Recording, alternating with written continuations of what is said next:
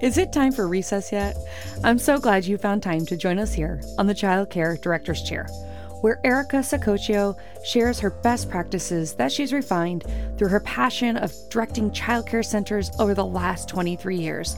From parenting interaction, systems to save you time, money, and stress, to profitability. She shares it all from the Child Care Director's Chair. Hello, welcome to 2024, my child care leaders. Um, I am so happy that you are here today. If this is your first time tuning in, I'd like to say thank you. Um, my voice is very raspy. For those of you who tune in on a regular basis, know I have been sick for quite some time, but we are ready for a new year.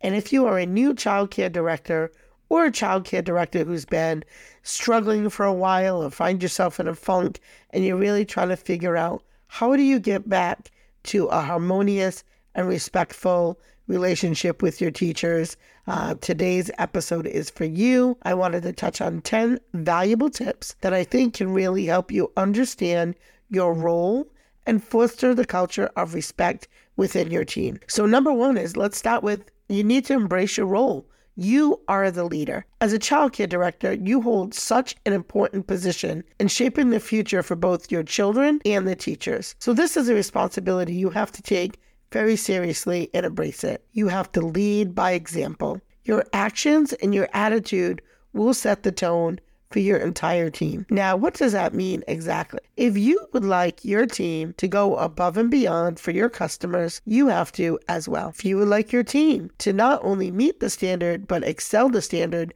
when it comes to professional development hours, you also have to as well. What about professional attire? Do you come in dressed, ready to work, looking your best? If you don't, you really need to. Because again, you set the tone of professionalism and standard within your program. Think about the way that you're talking. Think about your body language. Are you using your position as a leader as one of power or influence or inspiration? Do people run and scatter when you walk in a room? Or do they stay where they are and feel comfortable with your presence? Feel comfortable that they're doing the right thing and they feel supported. So you have to really think about your role and how does your team see you. Now, you can't make everyone like you or respect you, but you can certainly do your very best to be the very best leader that you can be. Be strong, be empathetic, be fair, be honest, be somebody somebody that, you know, can be counted on. The second thing I would say is you have to be able to communicate effectively. You have to have open and honest communication as a cornerstone for every successful relationship, whether it's at work or outside of work. You have to regularly share updates, your expectations, and your goals with your teachers. Encourage them to voice their concerns, ideas, and suggestions as well, because when you foster a culture of open communication, you will build trust and you will build respect. If when your teacher gives you some ideas and your response is always, no, that won't work, why it can't work, they're not going to really feel comfortable with sharing. Now, does that mean every idea they give you, you have to take? Of course not. But some type of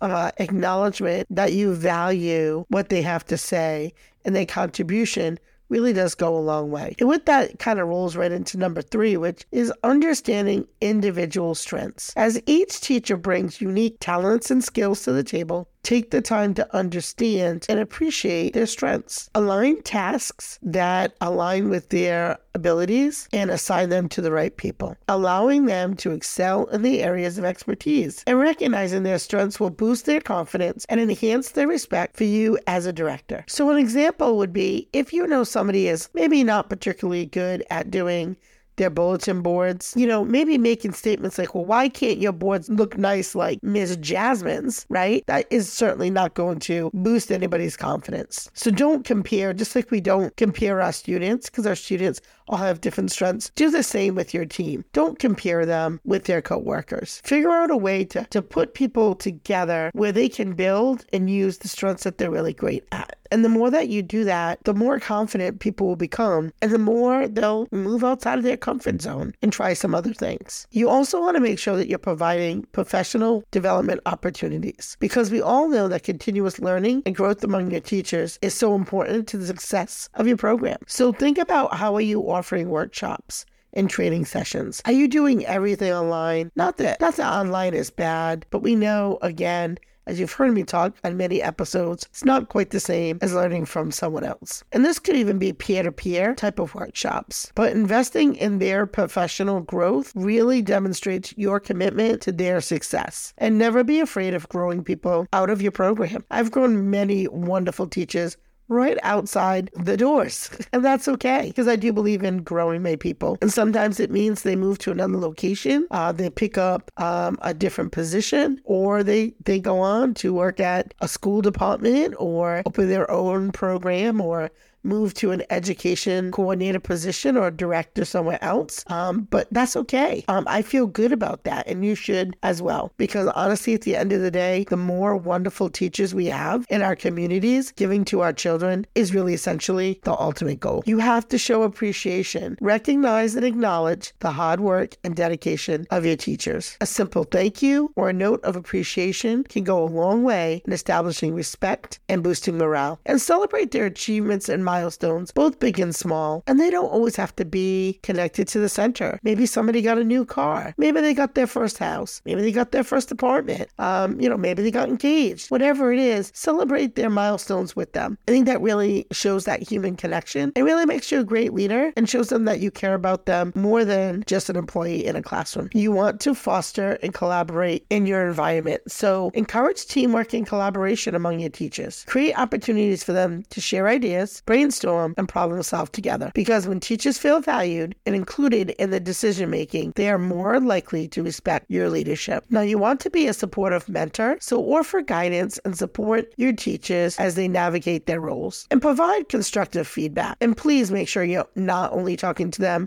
when you have something to complain about, you want to offer solutions to challenges and be a source of inspiration. By being a mentor, you demonstrate your commitment to their growth and success, and to be quite honest, yours too. Because the more you mentor, the more you learn, because a mentor relationship with a mentee is a reciprocal one. Now, we talk about leading by example, but set high standards for yourself and expect the same from your teachers. Show professionalism, dedication, and a strong work ethic. When your teachers see you leading by example, they will be inspired to follow suit. Now, when I say strong work ethic, I don't mean running yourself into the ground. What I mean is understanding when you have to dig in, when you have to let go, and having a balance between work and, and home life. So, because that is also a part of leading by example. A badge of honor should not be where you work yourself to the brink of exhaustion. And people who know me would probably laugh hearing me say that. But I would say 2023 really has been a game changer for me on personal reflection. And uh, and it's good. And it's in a good way. So lead by example. It's okay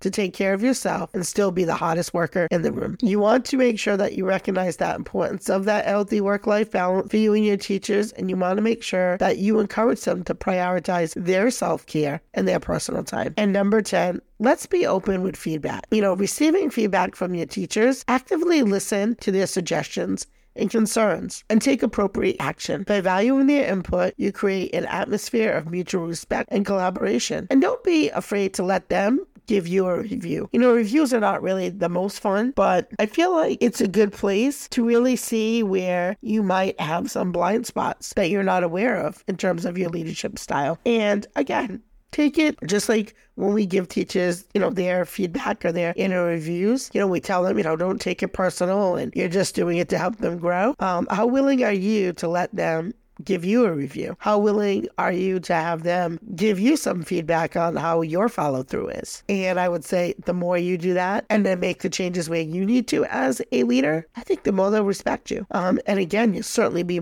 much more relatable and uh, it shows that you walk the walk and talk the talk. So I hope that today's episode gives you some things to think about. Um, it surely does me. And uh, I'm excited for 2024. I hope you are too. And uh, on that note, I'll say have a great day. Thank you for tuning in to the Child Care Director's Chair. Well, all the cute little kiddos have been picked up and it's time to go home. And that'll do it for another episode of the Child Care Director's Chair.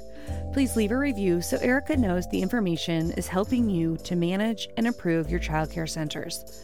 Remember to subscribe to get the latest episode from Erica's Childcare Director's Chair.